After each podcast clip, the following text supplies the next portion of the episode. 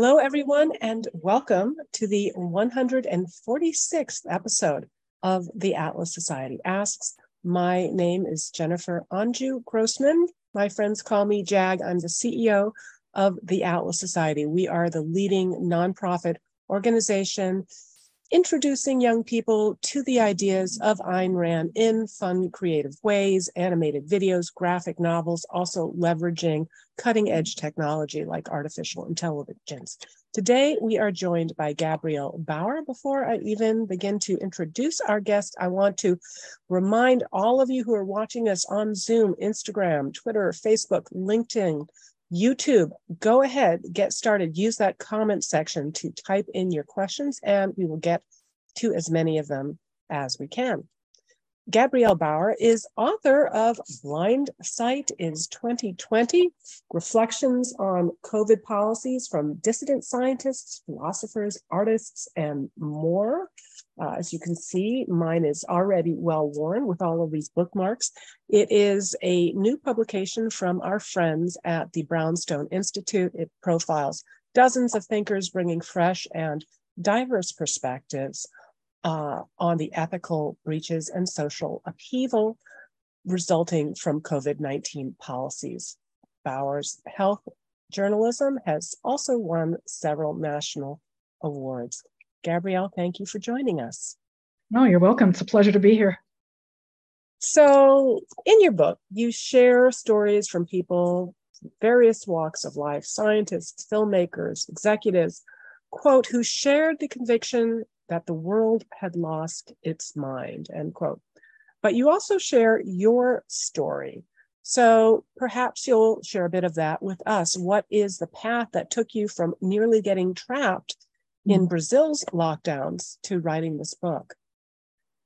Well, you got three hours. No, I'll, I'll, I'll, try to make it short.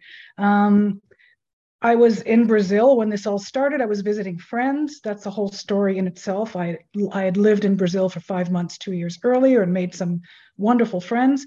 And I was down visiting them. And then the city where I was locked down. And um, the Prime Minister of Canada, where I live, said, you know, all Canadians need to come home. I resisted it for a while because I just got there and really wanted to see my friends, but it soon became clear that I wasn't going to be able to see anyone because everything was locked down and uh, some of my friends were afraid. And so I went to Sao Paulo and waited, you know, 48 hours for the first plane that I could get on and then finally made it back to Toronto. And when I got home, my, my husband literally greeted me with his hand outstretched, like, stop, stay six feet away.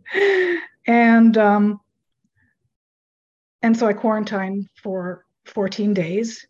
In the basement. Uh, when in the basement, when I had a lot of time, you know, I had my computer so I could really think about what was going on. And uh, from the very, very first day this all happened, it did not sit right with me.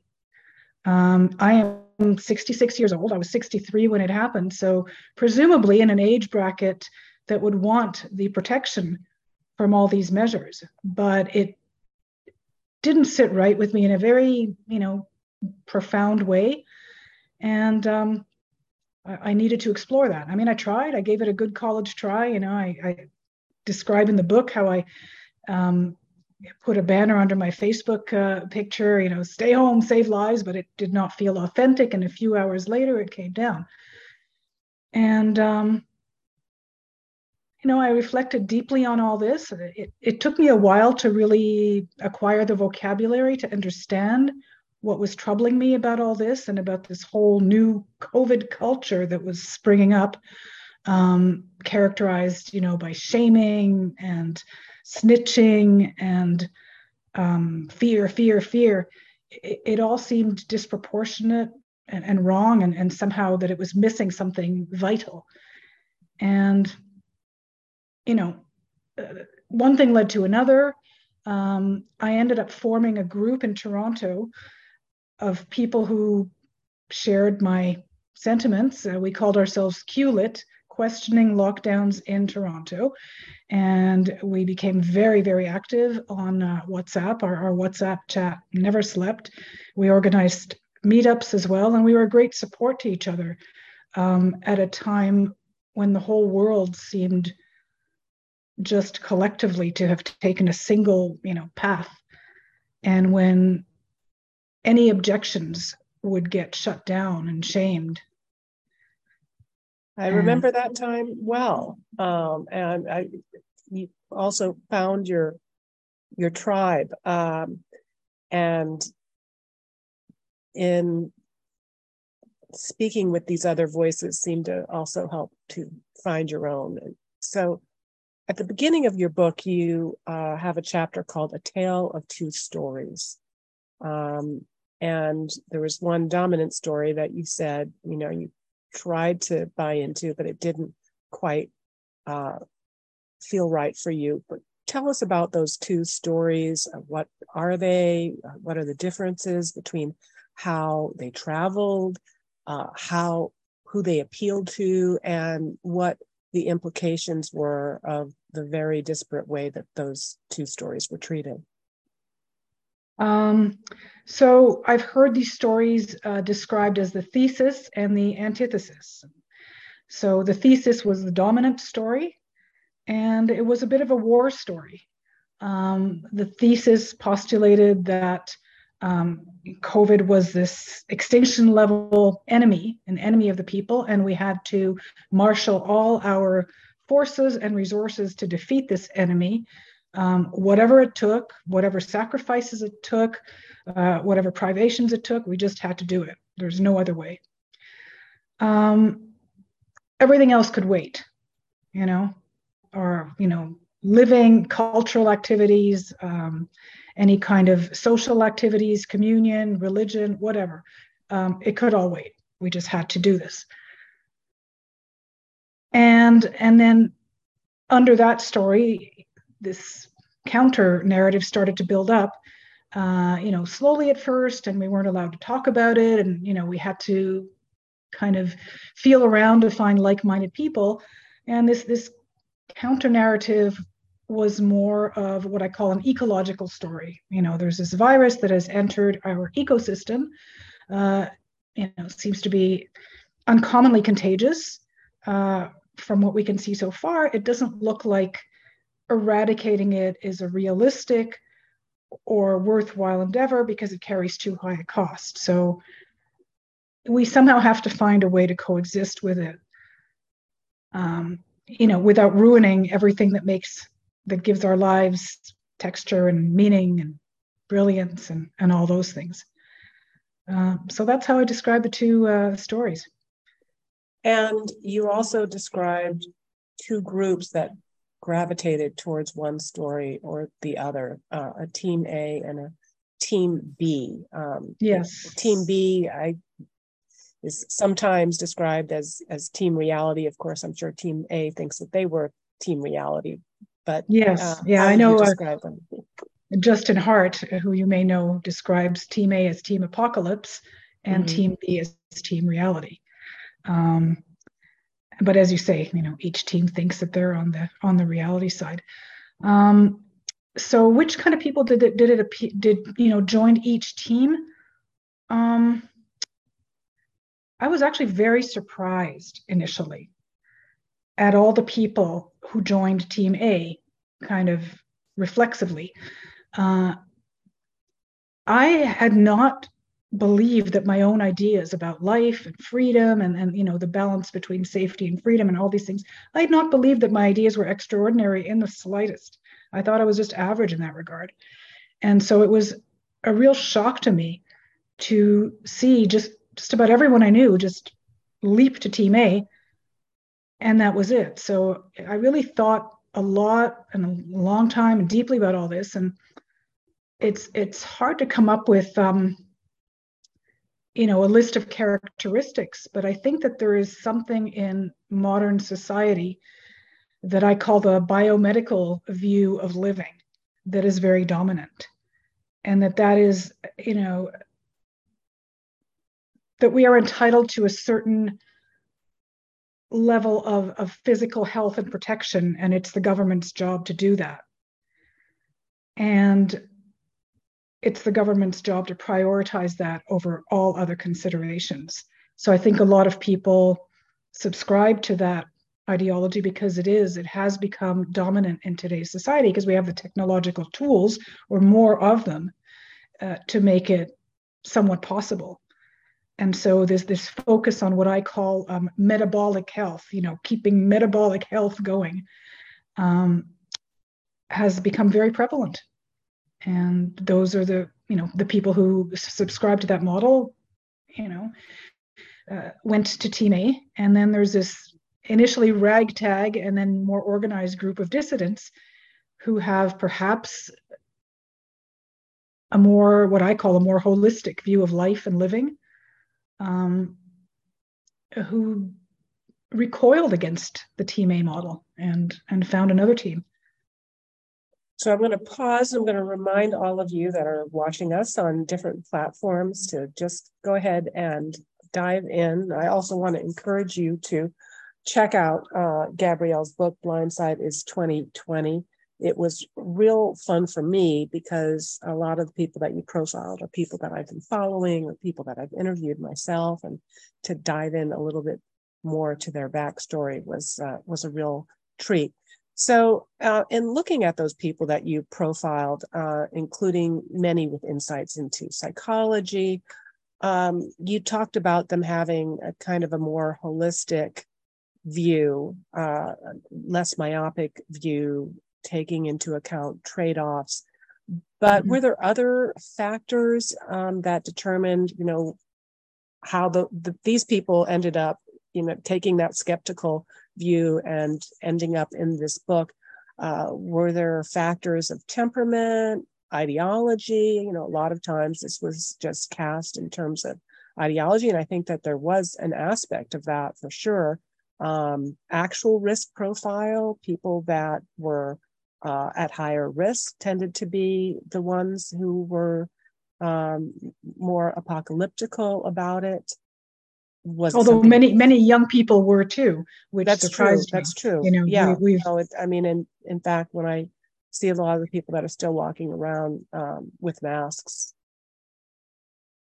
they yeah. are at negligible uh, risk and probably harming themselves with um, keeping their immune system so naive and uh, not interacting with, with the kind of normal bugs and germs that you um, encounter in real life. So, yeah, it, it, reflects a certain worldview. So, going back to your question, you know, how did these people make their way into the book? Um, there's various factors. Um, I wanted to have a balance of disciplines for one thing. Um, because again, part of the dominant narrative has been we have to listen to the scientists, as though only scientists have worthwhile things to say about how to manage a pandemic. That is one of the, the chief um, themes in the book that no, this is absolutely not true. The scientists know more than others about you know virology or patterns of transmission but they do not know more or have more authority than anyone else in steer, steering humans through a pandemic because there are many aspects that go beyond the science of a virus. You know, there are aspects of mental health, uh, spiritual health, um, you know, how to balance economic health, economic health, how to balance costs and benefits. I mean, and scientists act, in fact, scientists may be at a disadvantage in evaluating these other facets because they are trained to look for one nail and they have their one hammer. So I felt it was very important to really go beyond featuring just scientists. So I definitely do feature some scientists and doctors because you know they did have some of the dissident scientists um, accomplished important things. But I also feature novelists and um, other artists, philosophers, ethicists, very, very important, um, and even a comedian and a priest. You know. so, and then the other thing is, I featured people who really held my hand in, in a way throughout this journey. People that I discovered along the way, online or in person, and and who really helped sustain me. So I, you know, I know a couple of people have said, well, how come I'm not in the book? And, you know, it's a fair criticism, but you can't include everyone because there are so many bright lights in the in side B, and there's no way I can include them all, and I make no claim to including the most important one. I just wanted to I wanted to balance, as I said, disciplines and also per- political perspectives to help you know counter that perception that it's just alt right whatever yeah. um, supporters who who would oppose any of this stuff. And it's, it's, not at all the case. So i that that was part of my objective the selection process so yeah. some of the people you profile are relatively well known jay bhattacharya vinay prasad glenn greenwald jennifer Sey, uh, Anders Tegnell, who is the chief epidemiologist, um, chief health officer in Sweden, uh, but others were fairly new to me, which was surprising because I thought I followed this space pretty obsessively. Uh, if you were to choose one of those two lesser known names, tell us who they were and what their stories have to offer in terms of a better understanding of the past three years. Um, well, there's a couple of writers that come to mind. I, I find that of all the people um, all the COVID commentators that I know, I find the writers have arguably been the most insightful. Well, and they also know how to express those insights because they are writers. Um, one of them is um, Lionel Shriver, who's actually a woman. She's the author of um, the very well known We Need to Talk About Kevin. And, and she was a very salty, acerbic skeptic from the start. And I really identified with the way she just recoiled against this wholesale assault on personal freedom and completely unquestioned, you know, and, and the minutiae that we entrusted to governments to, um, you know, to handle, you know, how far we could stay from people, how many people we could have in our bubble, you know, where we could stand, where we could sit, where we could breathe, um, you know, the, the most whether whether and how we could have sex. I mean, there was no end to it. And it's astonishing when you think about that, that a large swath of society just accepted that. Um, and so, and, and she, and then another writer who is in the same chapter as the one in which I feature her, um, Matthew Crawford. He's a very interesting fellow because he's a, a, writer, he's a philosopher, and also a mechanic. So, um, and he he loves the open road comes alive on the open road. Um, so he has a visceral understanding of, of what freedom means. Um, and he talks about how pro social inclinations, you know, humans sort of naturally wanting to help each other, don't come about in a, a climate of coercion. You know, they just don't. Um, so, this idea of top down collectivism just doesn't work, or it may work for a time and then it stops working because everyone's different. And you know, to expect everyone to be all in it together when you're dictating their every move, which was kind of the model that the governments used, um, doesn't really bring out the best in people. And you know, we've seen it happen. People, it just divided people, um, and ultimately was not sustainable. Interesting. Because not a, not everyone's the same, and not everyone wants the same things and has the same priorities. So you you have to um, inject some individuality into your uh, recommendations. So you talked about wanting to bring uh, political balance to counter this narrative that um, anybody who questioned lockdowns or looked at the science of actual gradations of risk according to age. Maybe we shouldn't treat five year olds like 95 year olds, uh, that they were all lumped to get together. They're QAnon conspiracists, they're racists. That one still strikes me as how that, you know. Yeah. Uh, Not wearing a mask is racist. I know. I'm still trying to figure that one out. Um, but so that so they were so many of those that you profiled were in fact fairly liberal uh, Democrats, as we'd say here in the mm-hmm. United States, and they questioned uh, the party line on things like lockdowns and masks, and they found themselves on the receiving end of ridicule, uh, ridicule, ostracism, even uh, death wishes. Were there any commonalities among lockdown and mask mandate skeptics on the left, whether a concern with free speech or the disproportionate negative impact of these policies on the poor or just an intolerance of hypocrisy? Um, I would say all of the above. And in, in fact, the, uh, the, the parameters that you describe, you know, different people focused more on one or the other, like Matt Taibbi, for instance, the journalist.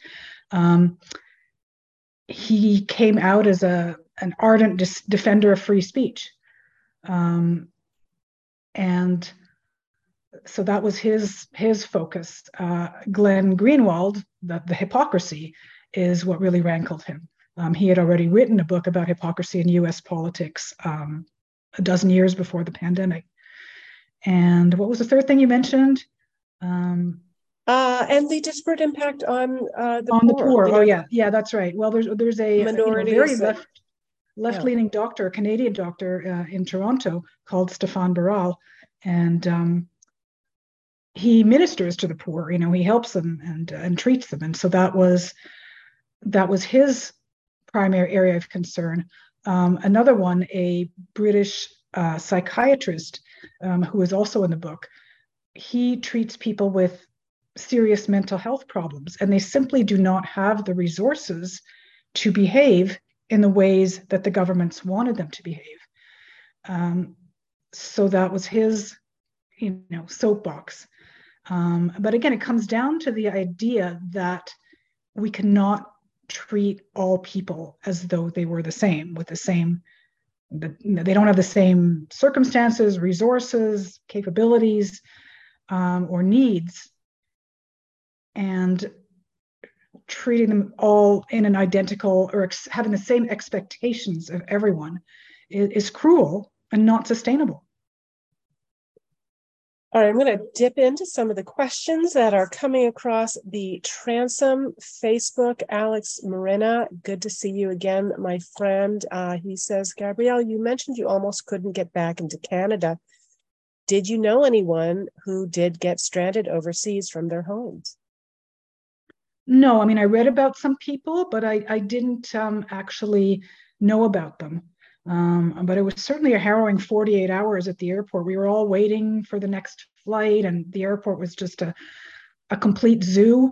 And it was interesting because part of me just wanted to go right back. I had a friend in Florianopolis, the Brazilian city where I was, who's very alternative, and she offered to put me up for a month, you know, with all her cats and dogs and geese and rabbits and whatever. It was very tempting um, just to escape the whole thing and and stay there. But you know, I did have my husband. I didn't want to leave him on his own, and um, so I. Speaking of which, yeah, was there any tension? I mean, you describe how you know when you first came home, and he said to the to the to the basement. Uh, I mean, because I think that has been very difficult for families and for some couples when they had a you know different view of what was going on and and the the policies.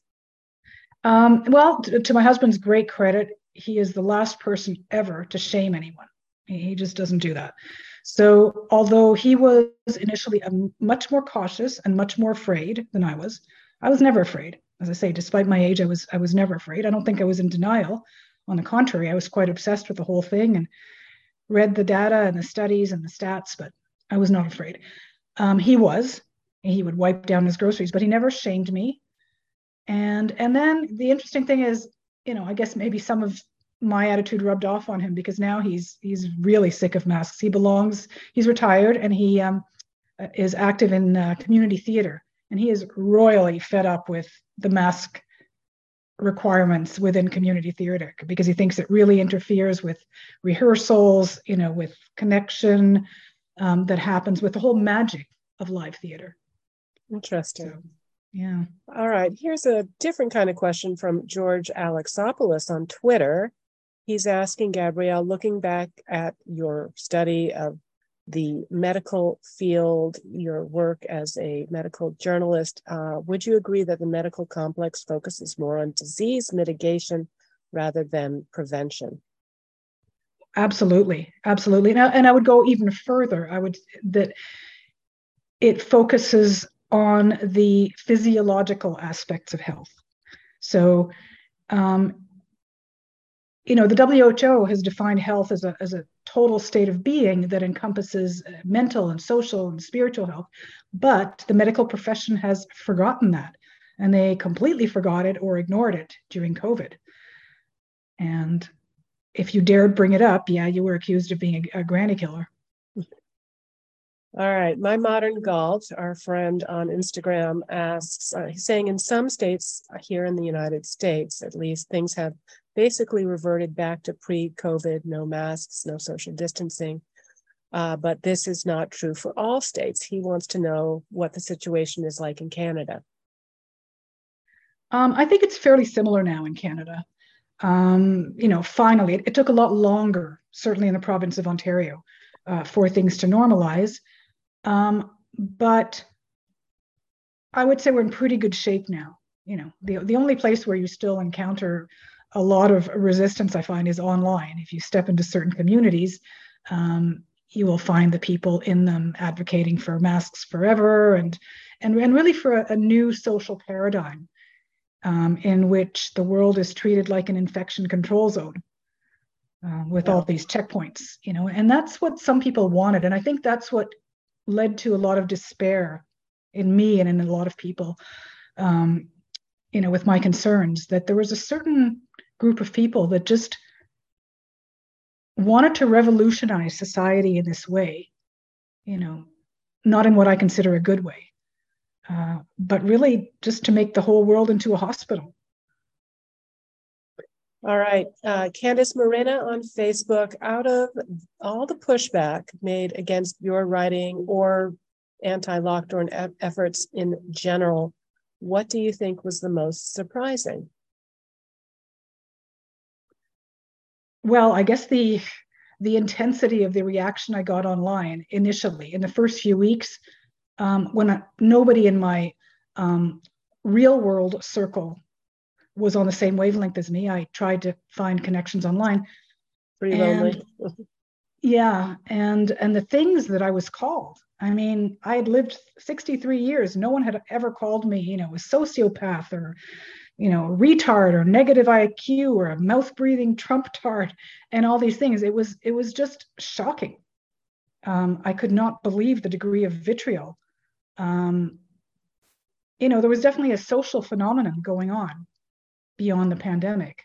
And, and in one of the chapters, I talk about that. You know, there's this uh, Mattias Desmet, um, a psychology professor in Belgium, who has called this whole phenomenon mass formation, which is really a, a, a fancy word for just group group think and group psychology. And, and that was so strong in the beginning. And we really saw it in action yeah, and I, I want to get a, a, little bit more into that as well. Um, I'm going to ask our friends online to pause for a second because I have a few more questions that I wanted to to get to. I guess I would say uh, to Candice that the thing that surprised me the most in the United States was just well certainly was pretty surprising and shocking to to me and um, our friend Jeffrey Tucker uh, to see groups that are were supposedly committed to individualism and constitutional government uh, and freedom uh, and to critical thinking about trade-offs to see so many libertarian groups that just uh, just like you, they they put up that stay safe to stay home, and they kept it up a lot longer than than you did. And really, um, I think there hasn't been an accounting for that. And also the surprise of just, you know, I, I think we all have our stereotypes. I mean, we certainly have stereotype. We have stereotypes of Canadians and Canadian mm-hmm. nice, and we have stereotypes of uh, Australians. You know, being kind of rugged. Uh, individualists and so surprising and maybe it was probably more of the of the stereotype that got wrong um, but here in the united states yeah we, we do tend to, to value our, our freedom more and so to see just how readily without a peep without uh, with very few exceptions people um, bought into this went along um, and uh, that that to me was was the biggest surprise of all and the biggest yeah. disappointment. I guess, All as right. they say, fear is a powerful drug, right? So.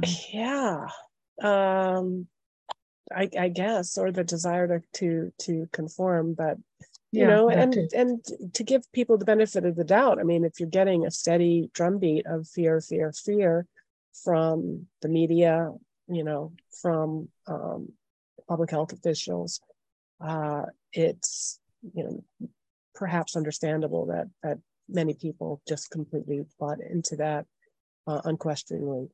So, and along those lines, in the past couple of years, we've repeatedly heard the phrase, quote, out of an abundance of caution to justify school closures or travel bans.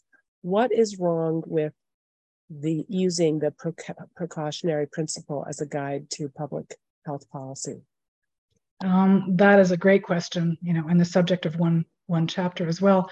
Um, I mean, the pre- precautionary principle is really acting on the basis of a worst case scenario. So that makes sense on a very short term basis when you really, you know, when the consequences of ignoring that worst case scenario are very grave. And so I'm talking, you know, weeks. Uh, but it's just not a life affirming way to behave because if you act on the basis of a worst case scenario for a long period of time, you're essentially restricting yourself from any activity that, that poses a risk. And so you're really curtailing um, your life and you know the enjoyment, uh, the happiness, the meaning of your life. So it doesn't make sense to have long-term policies that use an unlikely worst case scenario as a basis um, because you're completely hamstrung. You can't do anything. So, as I say, it makes sense for a very, I mean, it's supposed to be invoked as a very limited, time limited principle. And then you move on to something else. Then you move on to a proportionality principle where you weigh costs and benefits, um, where you listen to experts from various disciplines. Well, I'm glad you brought broke that down for us because it sounds so innocuous and and so reasonable and so you know why of course we should act. It became a trigger phrase for me whenever i saw it in a newspaper. I just had this pavlovian response like no please.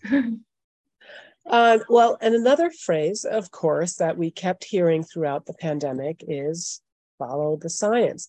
What do you and the people that you featured in your book think about that phrase and how it was used? Well, this was something that I had a, a problem with from literally day one because I remember the day that the lockdowns were discussed in Canada. And it was literally the first day I thought, wait a minute. Um, you know, on the news, everyone was saying we have to listen to the, the scientists, the experts. I thought, wait a minute. This is not just a scientific problem, it's a social problem, a psychological problem, you know, an ethical problem, a human problem. It makes no sense just to listen to scientists. It makes absolutely no sense. Um, it's as though you were designing a curriculum for a school and you only listen to the geography teachers. It makes absolutely no sense. You know, we needed to have at the discussion table, you know, the economists, the history professors, the mental health experts, um, and of course the ethicists uh, the psychologists. And where were they? yeah, they were nowhere to be found. Um, and, and again, this was that team A mentality that all these things can wait. We just have to focus on this virus. And right. doesn't work for yeah. humans. It, it doesn't. Um, in fact, one of uh, our senior scholars at the Atlas Society on our faculty, Professor Richard Salsman, professor of political economy at Duke, wrote an article that I thought was is really important called yes follow the science in every field right? Yes exactly. If you're going to follow so, the science that's right that's right. That's exactly it. because we know a few things about economic science and social science and political science. Um, we we have to take all of those into account. Yeah so, some people get very very some people get very offended at the idea of cost benefit you know they just immediately go their minds immediately go to well no when it comes to lives we cannot talk about cost benefit um, Yeah. But I know in a in a kind of critical article I remember reading by Daniel Hannan uh, um, in the Telegraph, I think, or maybe the Spectator in the UK, saying the only thing worse than not no, the only thing worse than putting a value on human life is not doing so. Um, that you have to look costs and benefits in the eye if you're an adult you know saying things like if it saves one life it's all worth it that's that's a child's rationale of course yeah. we want to protect people we want to save lives we want to save our loved ones and ourselves but we have to look at costs and benefits in the eye as adults and i think that's some of the uh, some of what we objected to those on team b that this sort of right. childish refusal um, to to manage this as adults well, and you talked about people that get triggered and offended by any notion of a cost be- benefit analysis. I get triggered by them because if you my myopically just focus on uh, we're going to eliminate any COVID uh, deaths or COVID infections without looking at as well at what other deaths are you causing? Uh, not just the deaths of despair, deaths of addiction, mm. deaths of delayed medical care, but uh, the fact that um, reducing people's economic opportunities has, again, in economic science and political science, been showed to reduce their lifespan. Uh, it should have been pretty clear that if we lock mm-hmm. down mm-hmm. India and Pakistan and all of these other countries, that uh, you were going to have mass starvation and uh, you were going to have a return of a, of a lot of really horrible uh, things that you were going to see a return of uh, a lot of diseases which had previously been wiped out, and that was going to result in in deaths as well. So so, yeah, which absolutely. is why, you know, when I hear these calls for pandemic amnesty, uh, I'm sure you've seen them as well, that call in the Atlantic. Mm. My take has always been that there needs to be an acknowledgement of mistakes and accountability first. Have you seen any signs of either, whether from institutions or individuals who most vociferously pressed for things like lockdowns and mandates? I would say from some individuals, yes, but not really from mainstream institutions. Mm-hmm. You know, I think that they kind of give lip service to the idea that, oh, yes, we did a few things wrong. You know, we should have, you know, maybe communicated, I don't know, the science of masks or something earlier, but it, it's never really in favor of really questioning the paradigm that, that um, gave rise to everything. So and no, I haven't really the most troubling, right? Because... Yeah, I haven't. I don't know about you, but I haven't seen too much evidence at the institutional level of, you know, of self-reflection and and really um, questioning that that model. You know, maybe mm-hmm. certain features. Yeah, we can tweak this, we can tweak that, but actually um, reflecting on on the model, putting a critical gaze on it. I haven't seen much of that. No. Yeah, and I mm-hmm. think that you know even when institutions or individuals um, kind of stop with the uh, first story and you know begin moderating their views um, when there isn't sort of a acknowledgement of you know i i was wrong. I learned something. I made some mistakes um, I mean, if I hear that from people, I have so much more respect for them. I feel like I can trust them. Um, whether it's in an issue like this, where we're talking about public policy or in our own personal relationships, um, if there isn't an acknowledgement of, yeah, this happened, I had this view, I was wrong. Um, but you know, I, I don't consider it entirely a matter of right and wrong. I know a lot of people in, in Team B do. You know, they they say, well, we were right and they were wrong. I, I don't see it quite in that way. I think that there are some um, some aspects of this that depend on the data, and then some aspects that do not depend on the data that are um, you know data independent they are, they are more a question of worldview i think if Values. you want one kind of world you're going to support a certain kind of policy. And if you want another kind of world, you're going to support a different kind of policy. And, you know, I don't know if I can honestly say that, you know, my worldview is better. It certainly feels I better can. for me. I can. I, I don't have any uh, hesitation about saying that. I, I mean, I'm I'm thinking, you know, not so much in terms of well, I prefer a more totalitarian society with, um, you know, social credit scores and right. um, keeping track of people, and you prefer a laissez-faire society, and so th- those are value questions. I'm just basically yeah. talking about.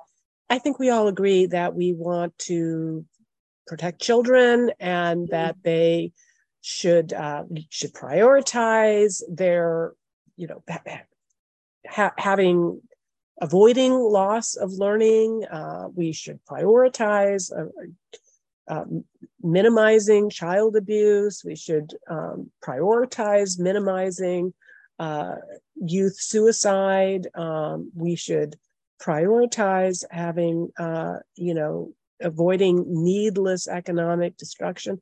So, I mean, from that point of view, I, I would say, yeah, we could probably at this point say there was a right and a wrong way to go about pursuing those priorities.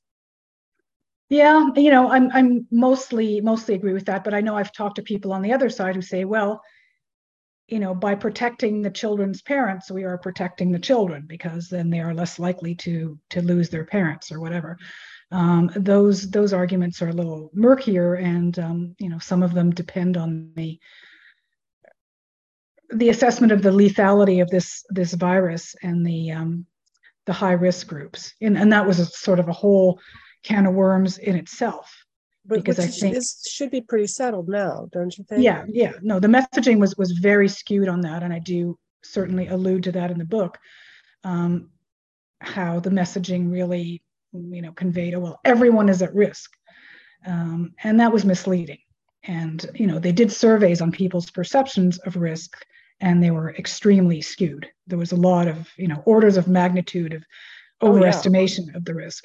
And that was interesting. You break that down in the book in terms of how that differed by country, how that differed by, you know, political political affiliation. Yeah, yeah. Too. I know Bill Maher has called that out as well. So yeah, good on him. He was he was he's one of the people I feature, and he was a, just this voice, such a sensible voice. In another voice from the left, but it should be said. Yes, yeah, he's another. I mean, I think if I actually catalog, you know, the political affiliations of people in the book, there's as many who come from the left as from the right. Um, and I, I think that's that's very very important, particularly. I can think of a few friends and family members on the left, and if maybe they would be able to reevaluate some of their positions, um, hearing the, the the stories of those that are their ideological compatriots. So that that was part of my objective in writing the book. You know, I, I wanted to I wasn't just writing it for people who believed what I believe, you know, to preach to the choir. I really do hope to reach some people and at least show them, you know, this is, you know, these are the issues that some of us really struggled with. Um, Mom, dad, are you listening? Actually, or um, cousin. I was recently in New York to celebrate the 95th birthday of one of my uncles. And um, I have a lot of family in the States around New, York and New Jersey, and, and a lot of them, especially the younger generation, but even my generation, very, very far left, very far left.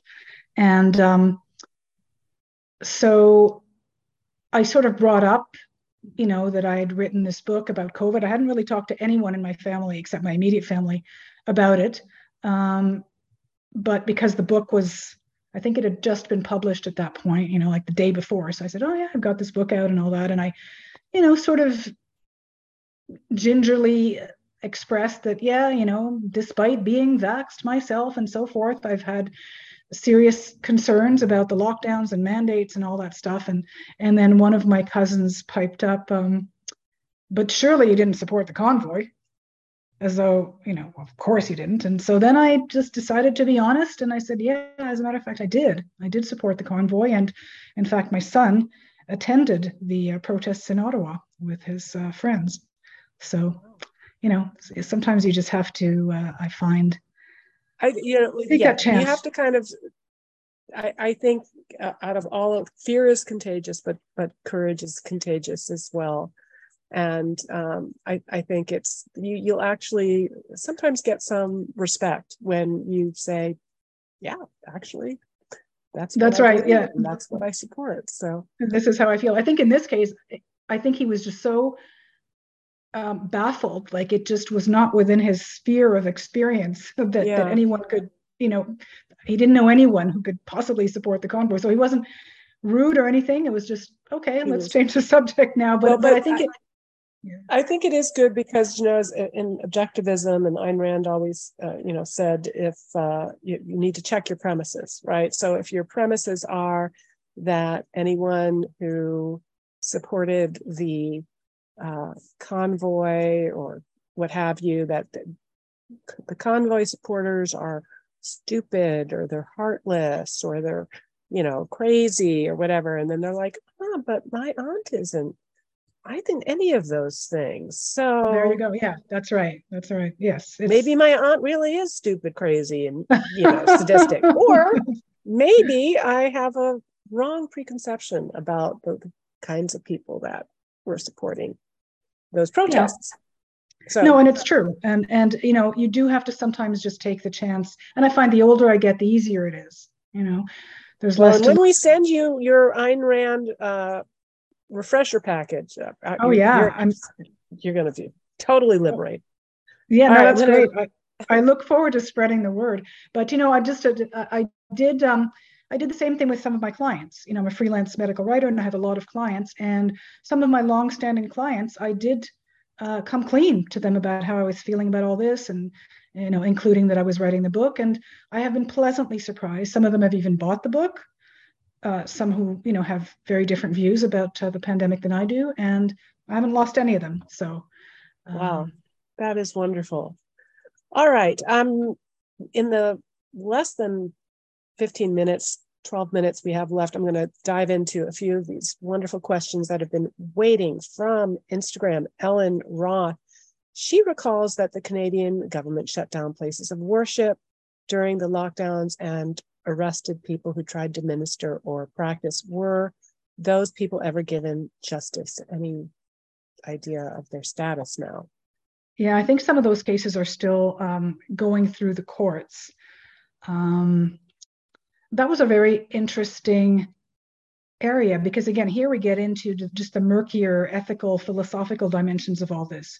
You know, I'm not religious myself, but I think that the pandemic helped me understand the religious perspective better than ever before in my life. Uh, because again, reading about what religious communion meant to some people just made me realize, you know, you can't just arbitrarily decide this is non-essential and and shut it down. Whereas, you know, perusing the aisles of Walmart in search of, you know, some kind of cleaner that's essential. Um, or the liquor store, right? Or the liquor or the store, pot, pot dispensary. Yeah, yeah, and, and those are certainly uh, you know, plentiful yeah. here in in Toronto. I don't know if you've been to Toronto lately, but there's a, you know, a, a weed store at every street corner. Um, you know, which I, I not a fan. Problem, I don't have a problem with, but you know, it's um, yeah, I read.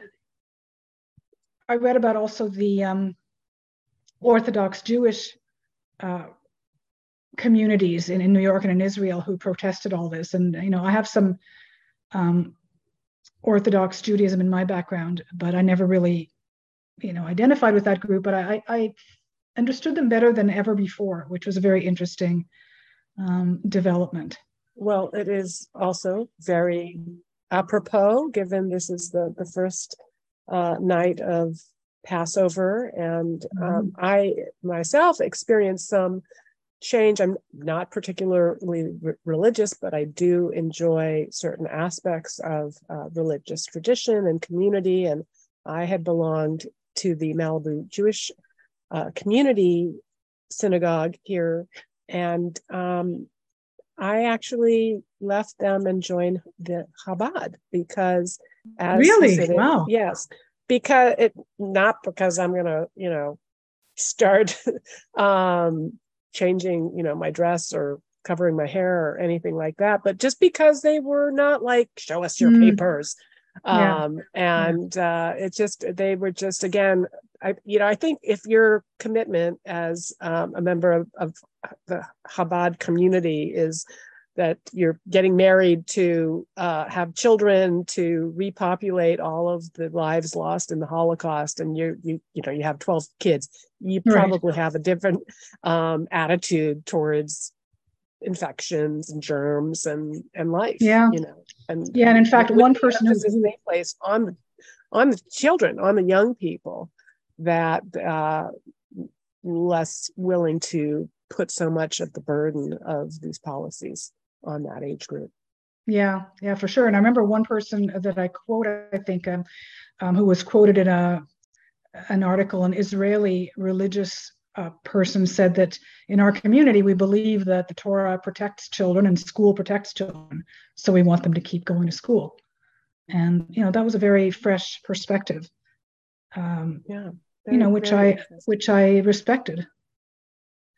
All right. Uh, let's see. Gene Gersh on Twitter. Hey, Gene. He says many doctors in the US were silenced for daring to propose alternative methods of treatment for their patients. Uh, I know we've had Houman Hemmati on uh, this show, and he's been a crusader against medical censorship.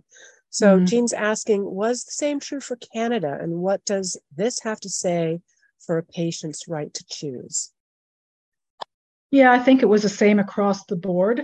Um, the early treatments. I don't get into that too much into the book because I consider that sort of a separate line of inquiry that really is, um, you know, is is more about the data than my book is, um, which is more about the sociology of the whole thing. But yes, having said that, I think this suppression of alternative treatments was part of a larger pattern of suppression of any um, position that ran counter to the dominant paradigm. Paradigm. We we lock down, we have the restrictions, and then we get the vaccines, and we can gradually loosen up. And so, yes, it was. It was it was very counterproductive and harmful. Yeah, and I think it also uh, it also harms just the trust that that doctors and and patients need for for effective treatment.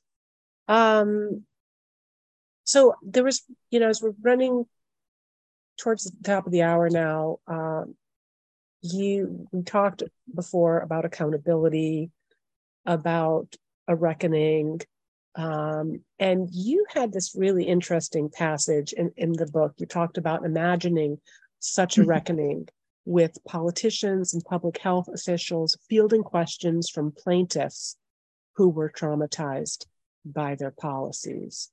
You know, the Vietnamese nail salon owner who lost her business, or the uh, parent whose uh, children fell behind or worse. So, tell us a little bit about what that scenario uh, looked like, what might some of those questions be, and how would it resolve itself? Yeah, it's it's my fantasy scenario. Um, you know, where all the side B people are in a courtroom, and we're, we're able to to bear witness to what it was like and to explain um, why these policies were so traumatizing. Uh, I think I might start by asking them, why did you choose to to stoke fear rather than allay it because really the you know it's it's right there in all pandemic policy manuals the function of of government and leaders is to keep the population calm. Why did you choose the exact opposite route in this case? And then i would also ask what we just talked about earlier why did you suppress dissent? Why did you have no tolerance for different approaches? Um, and why were, were you not receptive or interested in any kind of public debate um, about all this? You know, this is not how a liberal democracy is supposed to function. Um, again, you know, for a couple of weeks, maybe, okay, invoke the precautionary principle.